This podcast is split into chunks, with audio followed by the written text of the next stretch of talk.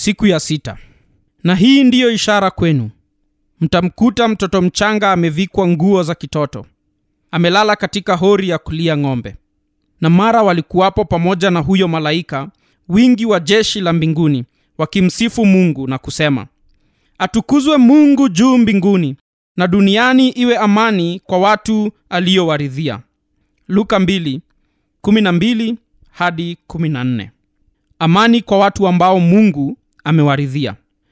Amani kwa ajili ya nani? Kuna onyo nzito katika sifa za wale malaika. Amani kati ya wale ambao neema yake iko juu yao. Amani kati ya wale aliyowaridhia lakini pasipo imani haiwezekani kumpendeza mungu. Waebrania 11:6 kwa hivyo krismasi haileti amani kwa watu wote. Hii ndiyo hukumu yesu alisema.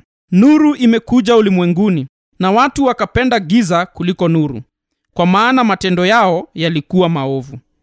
Yohana 3:19 au kama mzee simeoni alivyosema alipomwona mtoto yesu tazama huyu amewekwa kwa kuanguka na kuinuka wengi walio katika israeli na kuwa ishara itakayonenewa ili yafunuliwe mawazo ya mioyo mingi.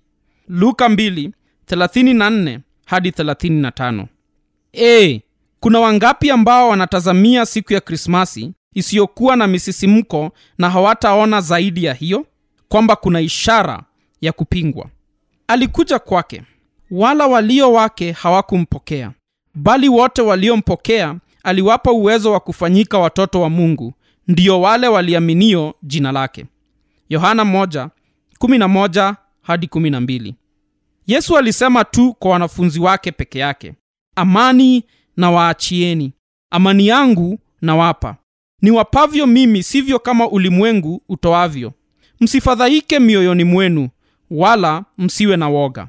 Yohana 14:27 watu wanaofurahia amani ya mungu ipitayo ufahamu wote ni wale ambao katika kila neno kwa kusali na kuomba hufanya haja zao zijulikane na mungu. Wafilipi 4:6 hadi 7 ufunguo unaofungua sanduku la hazina la amani ya mungu ni amani katika ahadi za mungu. Kwa hivyo paulo anaomba basi mungu watumaini na wajaze ninyi furaha yote na amani katika kuamini. Warumi 15:13 na tunapoamini ahadi za mungu na kuwa na furaha na amani na upendo basi mungu anatukuzwa. Atukuzwe mungu juu mbinguni na duniani iwe amani kati ya wale aliyowaridhia kila mtu kutoka kila tabaka lugha kabila na taifa atakaye amini